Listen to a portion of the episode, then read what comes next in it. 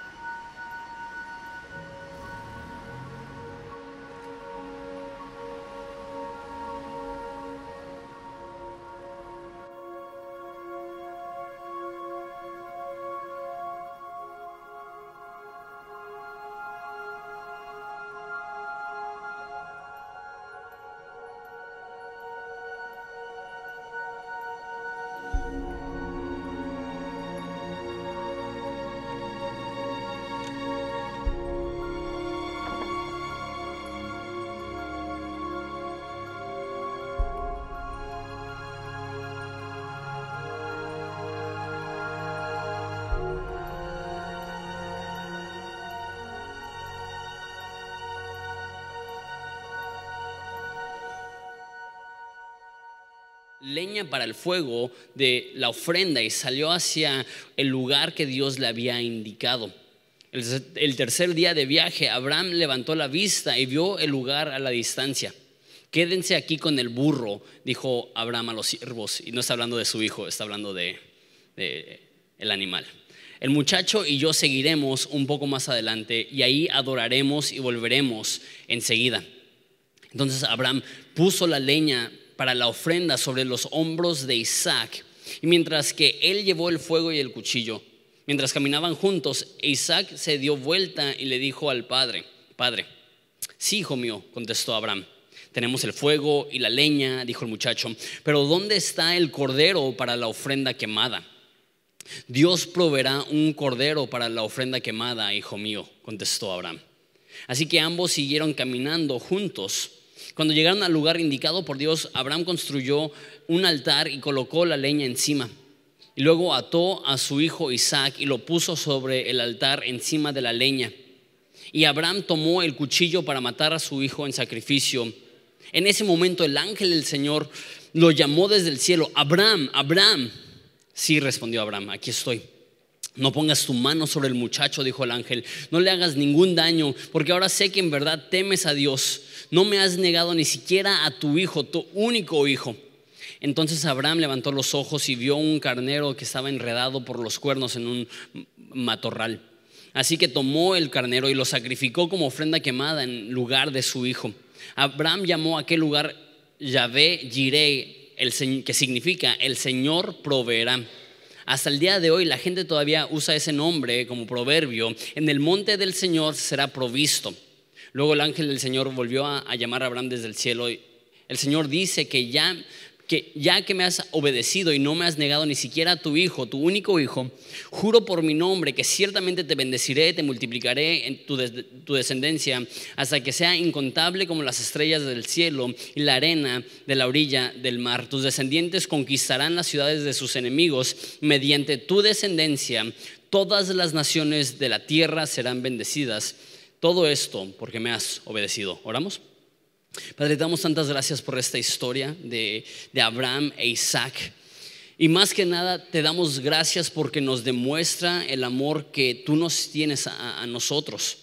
Que tú estás dispuesto a sacrificar a tu hijo en nuestro lugar que como Isaac pudo ir libre porque él tuvo un sustituto, también nosotros podemos, podemos ser libres porque nosotros tenemos un sustituto, a tu Hijo Jesús, el Cordero Inmolado desde antes de la fundación del mundo.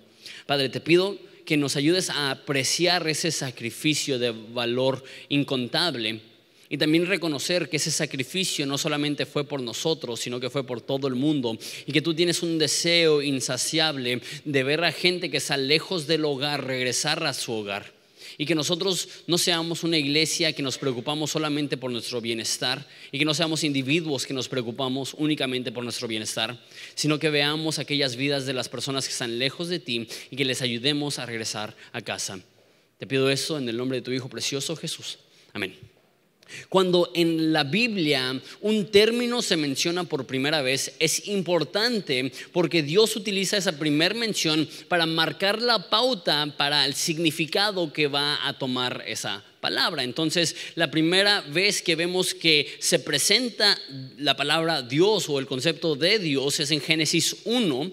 Y en Génesis 1 se repite más de 31 veces la palabra Dios, porque obviamente es el concepto probablemente más importante de la Biblia, quién es Dios. Entonces, al presentar ese concepto, nos lo explica muy cuidadosamente. También el concepto de fe, de fe y creer, y siempre que, se, que vemos una palabra importante mencionada por primera vez en la Biblia, es importante tomar el tiempo y hacernos la pregunta, ok, ¿de qué manera la está usando Dios o cómo está Él estableciendo que esta palabra se debe de usar?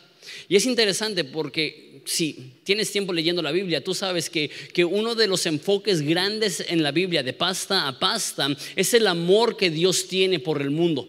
Que, que es imposible leer la Biblia sin caer en cuenta que Dios tiene un amor incondicional por la creación que, que Él hizo. Sin embargo, se me hace curioso interesante que la palabra amor no aparece en la Biblia hasta hasta Génesis capítulo 22, versículo 2. Esa es la primera mención de amor en toda la Biblia y es interesante que no se habla de amor en el contexto del amor que un esposo lo tiene a su esposa. Y ni siquiera se habla del amor en el contexto de Dios amando a la creación. La primer mención de amor en toda la Biblia es el amor que un padre le tiene a su hijo. En versículo 2 le dice, sacrifícame a tu hijo, el hijo que tú tanto amas. Y el amor paternal, si eres papá, y no, no, solamente estoy hablando de papá en el término masculino, si eres papá o mamá, tú sabes que el amor paternal o maternal que se siente es diferente a cualquier otro amor que puedas sentir la razón que tú te casaste con tu cónyuge es porque tenías una atracción a ellos. No te casas con alguien con el cual no te sientes atraído. Entonces a lo mejor te sentías atraído a, su físico. A lo mejor su físico no era su fuerte y eras atraído a su intelecto o a una atracción emocional o, no sé. Pero tú te casas con alguien con el cual te sientes atraído que sientes que realmente se complementan, que realmente sientes que, Él te ayuda a sentirte amado y completo y pleno. Y esa es la forma que normalmente escogemos un cónyuge. Sin embargo, no escogemos a, a nuestros hijos. Nuestros hijos nacen y a diferencia de nuestro cónyuge, no nos ofrecen nada. De hecho, es chistoso porque cualquier persona que tiene hijos, yo tengo hijos pequeños ahorita, uno de tres años y medio y una de, seis meses, sabes que particularmente al principio los hijos no aportan nada. Al contrario, hacen popó, vomitan, duermen y creo que es todo lo que hacen. Comen.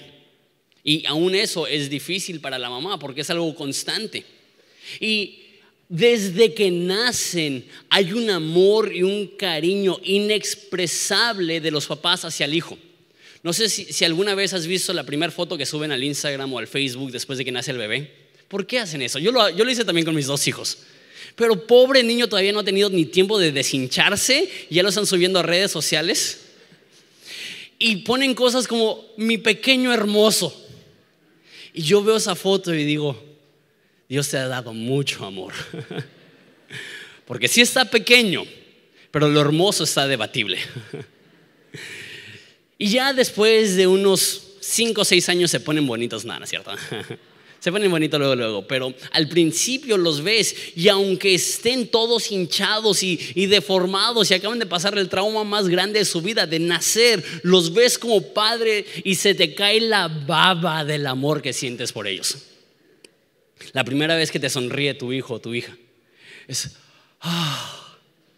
La primera vez que dice papá o mamá, te, llena el, corazón de alegría y eso, es muy diferente a la relación una vez más que tenemos con, nuestros cónyuges o, inclusive que un hijo tiene hacia su padre, el amor que un padre tiene hacia su hijo es, increíble. Y yo creo que Dios lo hizo a propósito, que nosotros siendo caídos podamos sentir un amor tan grande, y, todos los padres de familia saben exactamente a lo que me refiero, un amor tan grande por alguien que no nos puede ofrecer absolutamente nada, y Dios lo hace de este modo para que nosotros entendamos que ese es un amor, una fracción, pero ese es el tipo de amor que Dios siente por su creación. Dios no ama a su creación porque siente que le puede aportar algo. No, es como una persona que está considerando a alguien con el cual casarse y decir, ¿sabes qué? Me conviene. Tú y yo no le conveníamos a Dios. Pero aún así Dios tiene un amor incansable e incondicional hacia su creación y la única forma que la Biblia puede describir este amor es el amor que un padre tiene por su hijo. Ahora, esa historia es muy, muy, muy interesante y difícil, ha sido muy criticada a lo largo de la historia porque personas dicen, ¿cómo puede Dios pedirle a alguien que sacrifique a su hijo? Eso se escucha bárbaro, se escucha inhumano, se escucha injusto. Cabe mencionar que nunca fue la intención de Dios matar a Isaac. Desde el principio dice, ok, he visto que tú, que tú me amas tanto, que tú me obedeces tanto, que estás hasta dispuesto a sacrificar a tu propio hijo. Y desde el principio Dios tenía la intención de salvar la vida de Isaac. Entonces, ¿por qué sucede esto? Sucedió esta historia de Abraham sacrificando a Isaac, creo yo, porque es una de las mejores demostraciones de cuánto Dios ama a su hijo, perdón, de cuánto Dios nos ama a nosotros, que está dispuesto, dispuesto a sacrificar a su hijo. Que Dios te ama a ti tanto que así como Abraham amó tanto a Dios y estuvo dispuesto a sacrificar a su hijo, así Dios te ama a ti y a cualquier persona que está lejos de él les ama tanto que Él está dispuesto a sacrificar a su hijo. Y eso es una historia en un sentido horrible. En un sentido horrible porque cuando dice, sacrifica a tu hijo, dice exactamente el tipo de sacrificio que iba a ser. En, el, en la Reina Valera dice un holocausto, que leemos eso y decimos un holoque, ¿qué es eso? Pero me gusta en la NTV que dice una ofrenda quemada, ¿es lo que dice? Una ofrenda de, de fuego. Este, y, lo que se hacía en ese entonces, lo que los judíos hacían para pedir perdón de sus pecados, es que eh, en el templo normalmente, pero todavía no existía el templo, llevaban un corderito, una ovejita, si tenías mucho dinero a lo mejor llevabas una, vaca porque era de acuerdo a tus posibilidades económicas.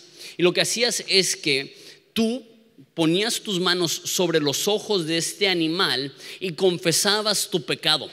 Entonces decías, le fui infiel a mi esposa, le grité a mis hijos, robé en el trabajo, cualquier pecado que habías cometido recientemente, que tú sabías que estaba mal y te estaba alejando de Dios, tú confesabas ese pecado y simbólicamente estabas transfiriendo tu pecado a ese animal.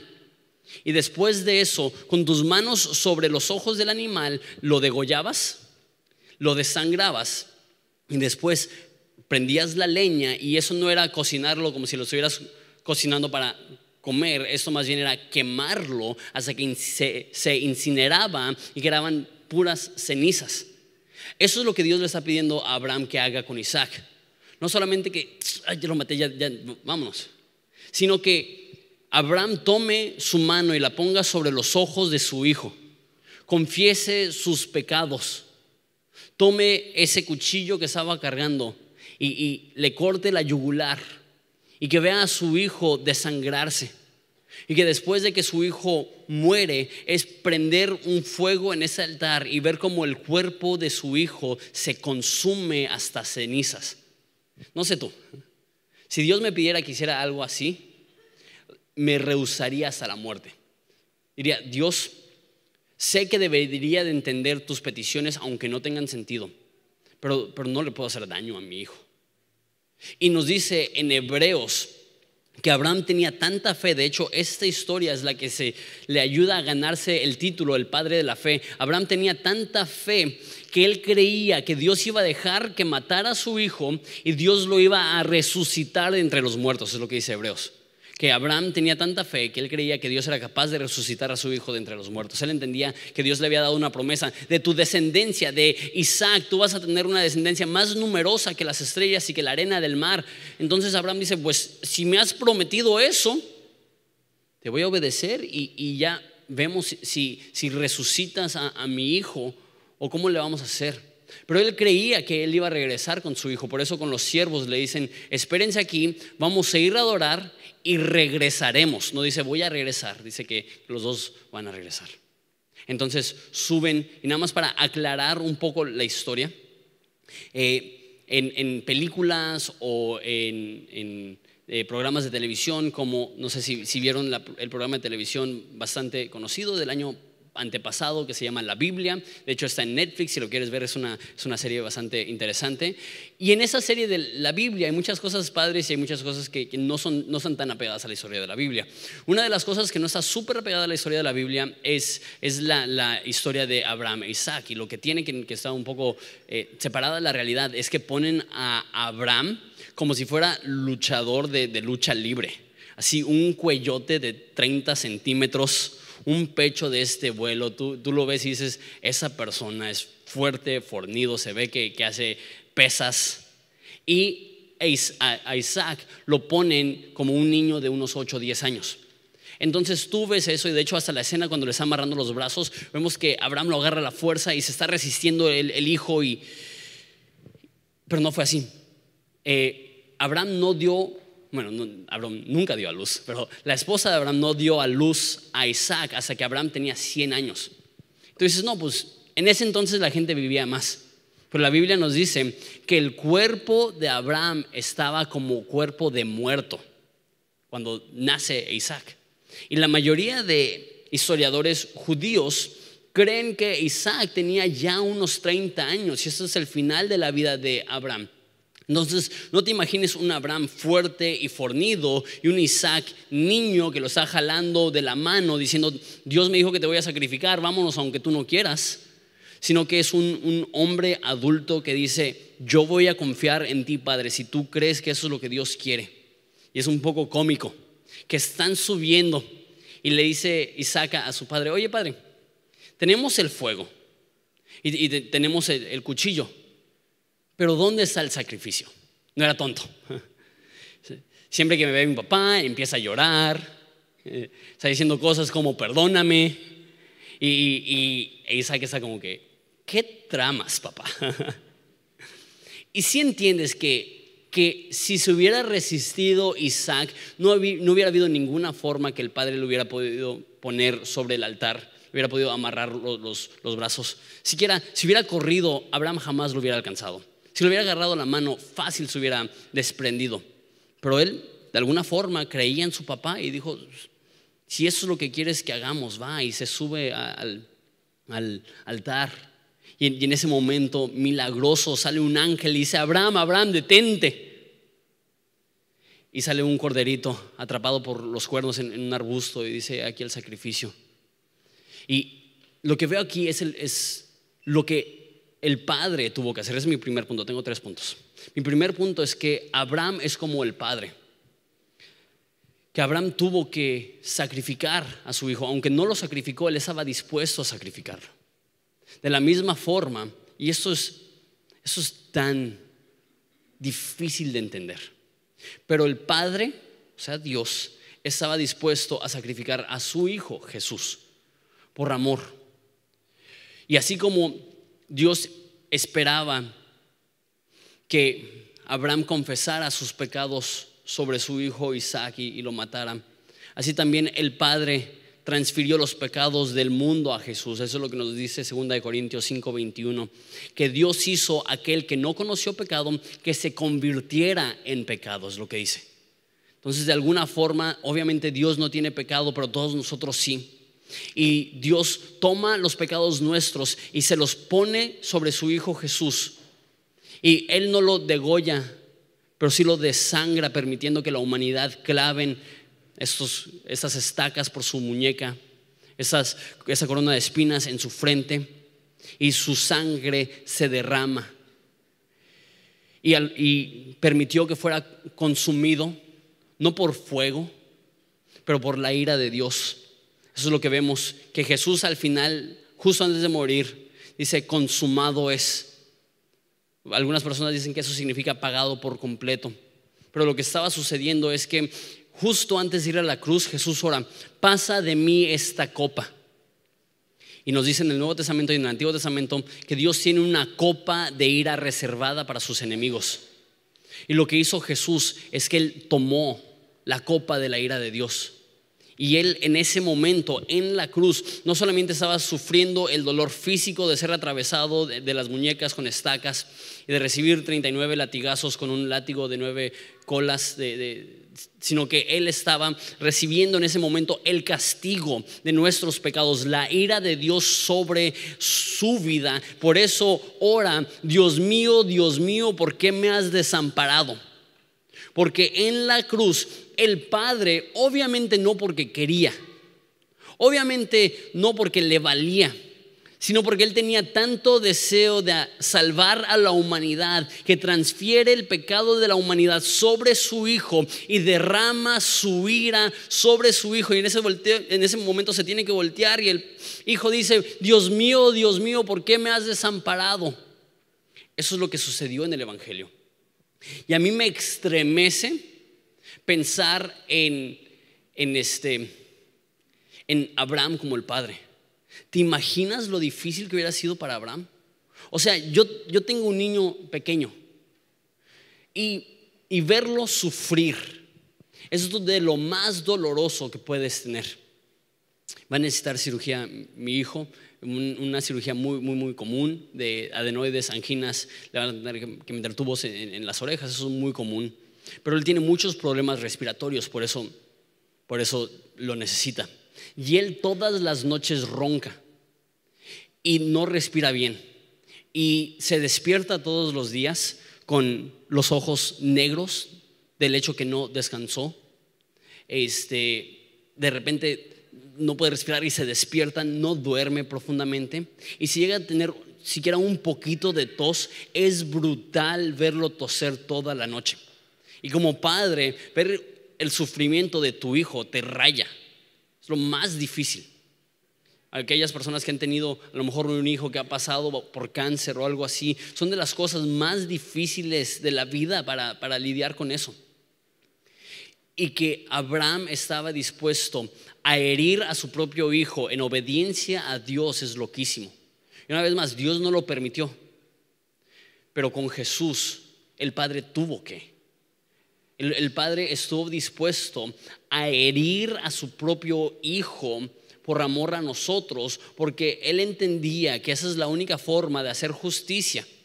ese es mi segundo punto. Tú y yo somos como Isaac.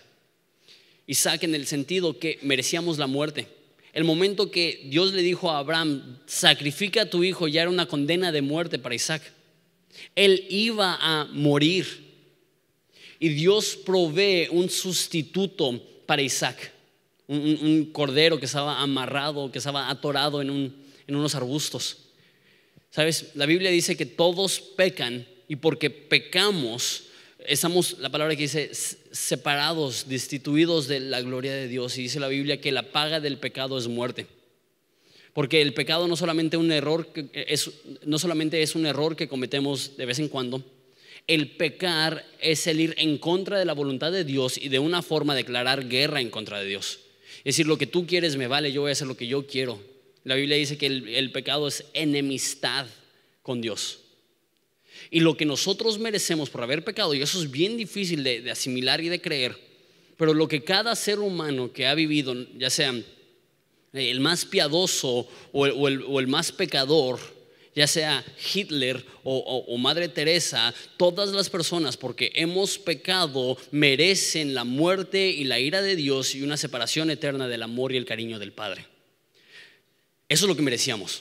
Eso era la, muerte que nos esperaba pero en el momento oportuno, como ese cabrito que estaba atorado en los arbustos, proveyó una escapatoria para, para Isaac. De la misma forma, Jesús, el Cordero inmolado desde antes de la fundación del mundo, en su sacrificio en la cruz, provee una escapatoria, porque es lo que dice el Nuevo Testamento, que el justo muere por los injustos, el limpio muere por los impíos, el hijo perfecto muere por aquellas personas que se habían ido del hogar.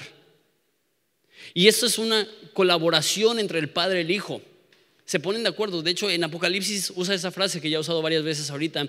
El Cordero inmolado desde la fundación del mundo. ¿Qué significa eso? ¿Que Cristo fue crucificado de alguna forma antes de crear el mundo? Yo creo que lo que significa sencillamente que antes de crear una molécula, Dios ya sabía del sacrificio que iba a tener que pasar su Hijo para redimir aquella creación y lo hicieron de todos modos. Tenían tanto amor. Tú y yo somos como Isaac, que merecíamos la muerte, que merecíamos el infierno. Y Jesús es como ese cordero que nos sustituye. No solamente Jesús es como el cordero, y tengo ese último punto que en ese me voy a tardar un poco más, sino que en esta historia se ve muy claramente a Jesús en, la vida de, Isaac. Obviamente la diferencia grande es que Jesús muere como sacrificio e Isaac no muere. Pero muchas de las historias del Antiguo Testamento no tienen sentido hasta que las ves a través del filtro de la cruz y del Evangelio y de Jesús. Una vez más, ¿por qué Dios le pediría a Abraham que sacrifique a su hijo? Escucha bárbaro, se escucha, escucha horrible. Hasta que ves la historia de la cruz y te das cuenta, órale, es un ejemplo de lo que iba a suceder dos mil años después de Abraham.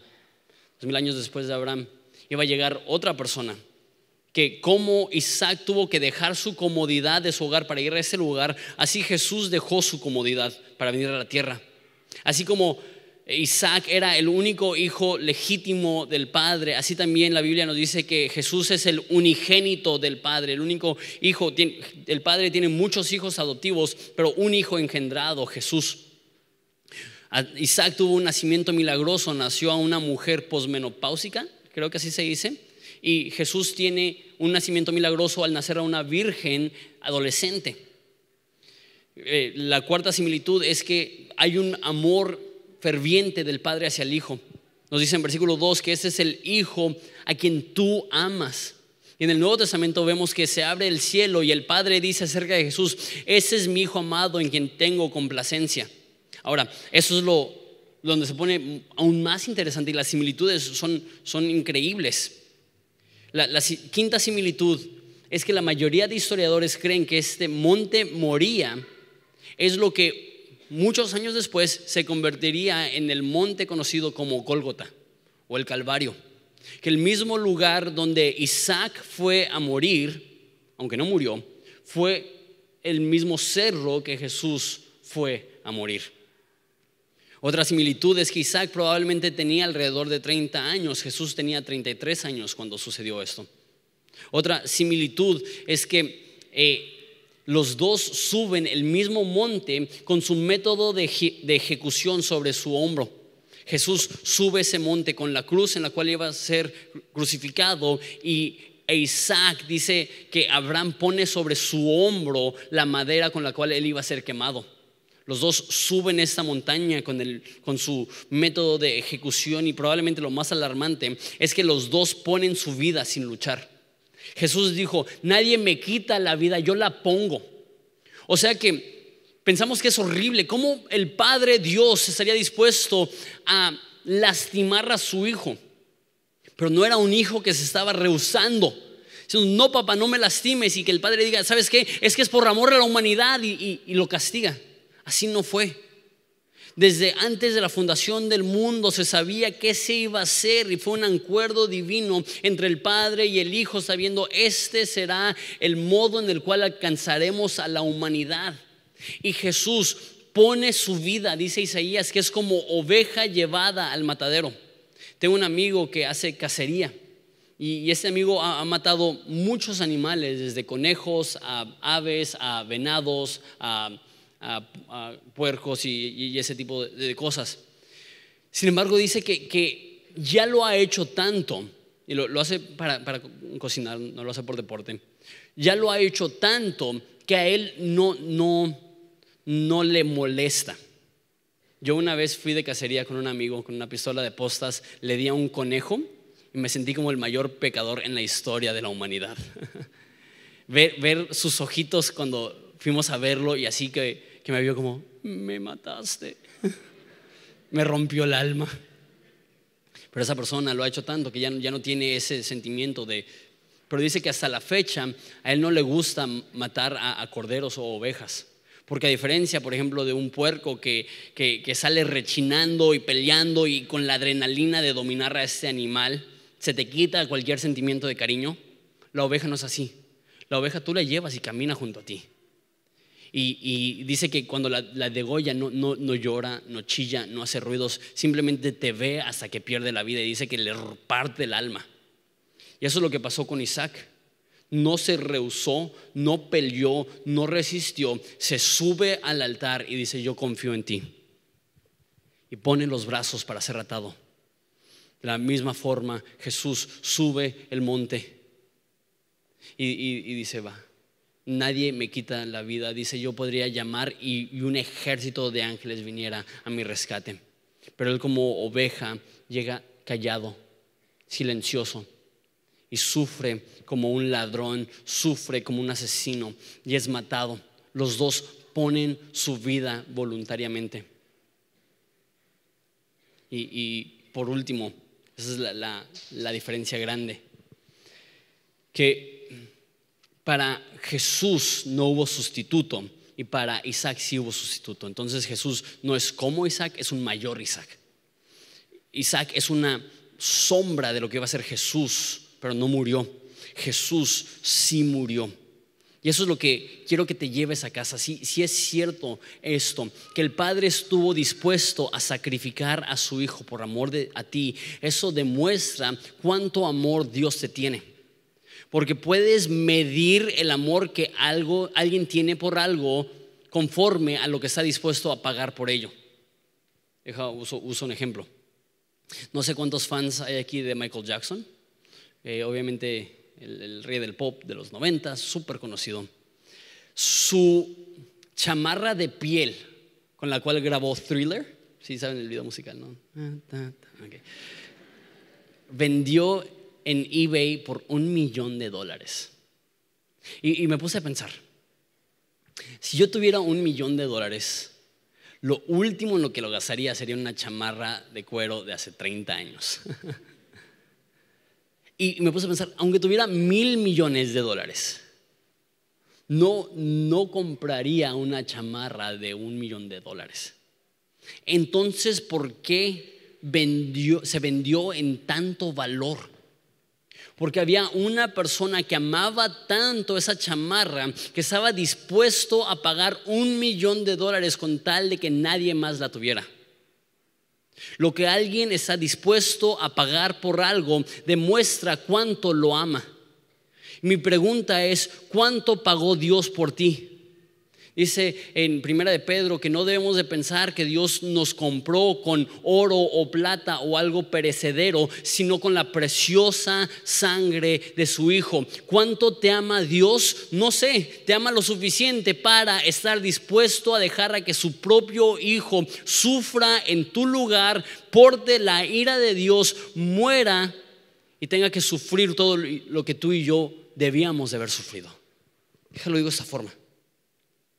Y, eso me raya. Pero es como si Dios te tuviera a ti y a su Hijo Jesús y tiene que escoger quién va a sufrir, quién va a aportar mi ira, quién va a ser condenado a la muerte. Y Él tiene que escoger entre esa persona perdida que le ha ofendido, que merece la muerte, y su Hijo inocente, que lo único que merece es amor. Y no sé cómo y no sé por qué, y eso es el misterio del Evangelio, que Dios escoge castigar a su Hijo y perdonarte a ti. Que Dios escoge mandar a la muerte a su Hijo para que tú no tengas que morir. Que Dios estuvo dispuesto a ver cómo su Hijo fue golpeado, fue agarrado a latigazos y fue asesinado por la humanidad que Él había creado y que Él estaba salvando en ese momento. ¿Por qué? Porque dijo, vale la pena la muerte de mi hijo si eso significa que puedo salvar a la humanidad. Y no solamente a la humanidad, a ti particularmente. La Biblia dice que Jesús por el gozo puesto delante de él, sufrió la cruz. Que él estuvo dispuesto a sufrir lo que sufrió porque había un gozo puesto delante de él. Yo creo que ese gozo eran dos cosas. Uno, el gozo que sintió Abraham de saber que había sido obediente a Dios hasta la muerte. El gozo de saber que Jesús había cumplido su compromiso con el Padre de salvar a la creación. Pero dos, creo que ese gozo puesto delante de él es que él iba a recibir aquello por lo cual murió. Que un día en su trono millares y millares de personas compradas por su sangre cantarán a una voz digno es el Cordero que venció y Él estuvo dispuesto a morir porque Él sabía que eso implicaba que tú y yo llegaríamos a Él rendidos un día en salvación. Pero necesitas saber que Dios te ama tanto que Él dio a su Hijo. Y ya sé que se dice mucho, ya sé que se convierte en algo cliché. Y, ya, una vez me acuerdo, estaba en una consejería y le dije, es que necesitas saber que Dios te ama. Y la respuesta de esa persona fue, dime algo que no sé que ha sido tan repetitivo, Dios te ama, Dios te ama, Dios te ama, que ni siquiera nos damos cuenta de lo inmenso que es que Dios te ama, que Dios estuvo dispuesto a dar su vida o la vida de su hijo por ti. Y una vez más, como padre de familia, teniendo un hijo que amo con toda mi fuerza, no me imagino amar a alguien tanto que estaría dispuesto a que mi hijo sufriera. Simplemente no comprendo ese nivel de amor. Pero ese es el amor que Dios tiene por ti. ¿Cuánto te ama Dios? Porque de tal manera amó Dios al mundo, que dio a su único Hijo, para que todo aquel que en Él cree no se pierda, mas tenga vida eterna. Esa es la cantidad de amor que Dios tiene por ti. Y me duele cuando cuestionamos su amor. Es más, me acuerdo una vez, y eso lo, he contado antes, que me enfermé muy feo. Me, este, eh, fui a comer a la cochinita. y, la cochinita me cayó horrible. Nada en contra de la cochinita, me ha alimentado muchas veces. Su arroz de 10 pesos cuando era adolescente me sacó adelante. Pero bueno, llegué a la casa y, y, y a la medianoche, en un lapso de unas cuantas horas, vomité como 10 veces. O sea, de esas veces que literal sientes que te estás muriendo. Y estaba acostado y dije, me voy a morir. Mendiga cochinita. Y me acuerdo pensar en ese momento, Dios, si te importo, ¿por qué estás dejando que pase esto? Y es tan inocente. Y después, ya los cuantos días que ya me sentía bien, dije, ¿cómo puede ser que un malestar estomacal sea suficiente para cuestionar el amor de aquel que dio su hijo por mí? ¿Y cuántas veces no hemos pasado por algo? Una novia que nos deja y tomamos nuestro puño y lo alzamos al cielo y decimos, Dios, ¿qué no me amas? no sé por qué, se ríen porque lo han hecho. Yo digo, no inventes. Aquel que nos amó y dio su vida por nosotros, que estuvo dispuesto a ver a su Hijo sufrir en manos de la humanidad y no solamente eso, descargar su ira santa sobre su Hijo, porque eso es lo que nosotros merecíamos, cuestionamos su amor. Necesitas saber esto que ni lo alto, ni lo profundo, ni ninguna cosa creada, ni, principados, ni potestades, ni la vida, ni la muerte, ni hambre, ni desnudez, nada te puede separar del amor de Dios que está en Cristo, porque aquel que no escatimó ni la vida de su propio Hijo, ¿cómo no nos dará en él todas las cosas? Necesitas saber que cuando decimos que el amor de Dios es incondicional, no es porque el amor de Dios ignora tus males es porque el amor de Dios es tan grande que mandó a su Hijo para pagar en tu lugar por tus males, por tus pecados. O sea, la salvación es gratis, no porque sea barata, sino porque Dios pagó a través de Jesús para que tú y yo podamos tener acceso a eso. Vamos a ir al tour en unas cuantas semanas y va a ser un dineral y estamos haciendo eventos gratis. ¿Sabes qué? Esos eventos son gratis para los que llegan, pero no son gratis para los que vamos. Pero es que lo hacemos porque queremos que ellos conozcan ese amor de una forma infinitamente más grande. La salvación es gratis para los que lo disfrutamos, pero esa salvación le costó la vida al Hijo de Dios. Dije hace 15 minutos que ya terminaba, entonces sí, ya, terminó. Eh, se repite mucho esto. Uno de mis enfoques como pastor de Horizonte es que siempre se esté recordando la muerte de Jesús en la cruz, que siempre recordemos el amor de Dios que tiene por nosotros, que siempre se haga mención del Evangelio que salva nuestra alma, que no estamos aquí simplemente para darles tips de cómo mejorar su vida, queremos recordarles que hay un Dios que le ama lo suficiente para salvar tu eternidad y queremos que eso sea algo que constantemente se esté predicando en Horizonte. Sin embargo, es posible hacer tanto énfasis en el amor que Dios tiene por ti que se nos olvida enfatizar que ese mismo amor es el que Dios tiene por las demás personas. De hecho, el deseo y el corazón detrás de la serie Hogar es recordarnos eso. Que así como David lloró y lamentó la muerte de, su hijo, este, Absalón, gracias. Lloró y lamentó la vida de su, hijo Absalón y dijo, Absalón, Absalón, lo que daría por morir en tu lugar es el corazón del Padre, que él vea una humanidad que se está perdiendo sin él y dice, daría lo que fuera por tenerte, hasta mandé a mi hijo a morir en tu lugar para poder tenerte. Y recordamos la historia del hijo pródigo, que cuando regresa el hijo pródigo hay una celebración porque el corazón roto del padre por el hijo que se había ido, ahora es un corazón de celebración porque ese hijo ha regresado. Deja aplico eso también con ese mismo filtro. Dios te ama con un amor que no tiene límites, pero ¿sabes qué? Ese mismo amor también lo tiene por las personas que no están en casa. Ese mismo amor Dios lo tiene por las personas que están perdidas. Y es imposible ser una iglesia saludable, lo hablo corporalmente, y es imposible ser un cristiano sano si no hay una pasión incansable por ver a personas lejos de Dios ser alcanzadas por Dios y que Dios nos use a nosotros como el medio por el cual sucede ese alcance, por el medio por el cual esas personas son tocadas. Y siempre que tenemos una serie, particularmente una serie temática así como esa, que no estamos estudiando un libro de la Biblia particularmente, quiero hacer cambios chicos en la iglesia para poder mostrar que queremos vivir esto. Y uno de los cambios que quiero hacer en Horizonte para demostrar que Horizonte es una iglesia que tiene una preocupación gigantesca por aquellas personas que no han conocido el amor del Padre, es que estamos empezando un nuevo ministerio. Y el ministerio lo estamos llamando el ministerio de la carpa roja. ¿Por qué? Porque compramos una carpa roja y no tenemos creatividad. Entonces se llama el ministerio de la carpa roja. La función del ministerio de la carpa roja es que particularmente en Ensenada, es bien difícil el evangelizar esa palabra, el, ayudar a personas a iniciar una relación con Jesús, porque me ha pasado literalmente unas 100 veces que al hablar con alguien que no conozco les pregunto, ¿eres cristiano? Y su respuesta es sí. Y nada más para informarme un poco más, les pregunto, ¿y cómo sabes que eres cristiano?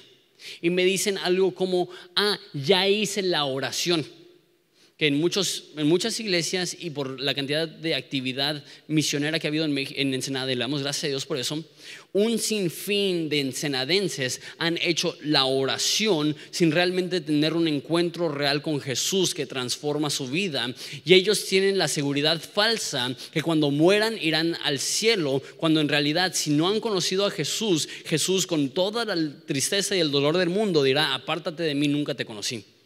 Y lo que yo he visto es que, en, mínimo en Ensenada, en un lugar con tanta actividad cristiana y misionera, resulta o puede resultar contraproducente hacer la oración del pecador y darle a personas una falsa seguridad de que son cristianos, cuando en realidad en ningún lugar de la Biblia vemos que las personas se convierten al hacer una oración. Las personas se, convierten, eh, lo que vemos en la Biblia es cuando se arrepienten, que eso es dejar su vieja vida y creen las buenas noticias, eso es creer que Jesús murió en su lugar, eso es lo que significa ser cristiano, creer tan profundamente en lo que Jesús hizo por nosotros que hay una transformación absoluta en nuestro corazón. Entonces es un poco difícil, haz, la oración, ok, y, muchas iglesias dicen, tuvimos 50 salvos hoy. Digo, pues qué, padre que personas levantaron su mano, pero realmente queremos más que solamente una decisión de una vez. Queremos que personas inicien una relación con Jesús. Entonces lo que queremos hacer con la carpa roja es facilitar eso en que cualquier persona que quiera iniciar una relación con Jesús, en vez de solamente hacer una oración o levantar la mano, pueda tener una conversación con alguien que esté enfocado en ellos, puedan tener un intercambio de datos y puedan empezar una relación en la cual hay seguimiento, hay discipulado, hay desarrollo Entonces, después de cada servicio, se va a invitar a aquellas personas que quieran iniciar una relación con Jesús a que vayan a la carpa roja. Ahí vamos a orar por ellos, ahí vamos a conseguir su información, ahí les vamos a regalar una Biblia, que de hecho invertimos un chorronal de dinero en, Biblias porque no queríamos una Biblia X. Compramos de hecho una Biblia nueva traducción viviente, que es esta versión súper fácil de entender, que tiene anotaciones de un pastor de Calvary, se llama Greg Laurie, específicamente para aquellas personas que están iniciando una relación con Jesús. Invertimos un buen dinero porque creemos que las personas que están iniciando una relación con Jesús vale la pena. Y cada servicio vamos a estar haciendo esa invitación. Estás aquí por primera vez, quieres darle tu vida a Jesús, pasa a la carpa roja. Hay gente que quiere hablar contigo. No sé qué, les parece esta idea pero yo creo que es una buena forma de poder aplicar lo que estamos viendo, que debemos de ser una iglesia donde se nota y es obvio y evidente que tenemos un deseo incansable por alcanzar a aquellas personas que están lejos de Jesús. Voy a pedir por favor que todos se pongan de pie, estamos a punto de terminar.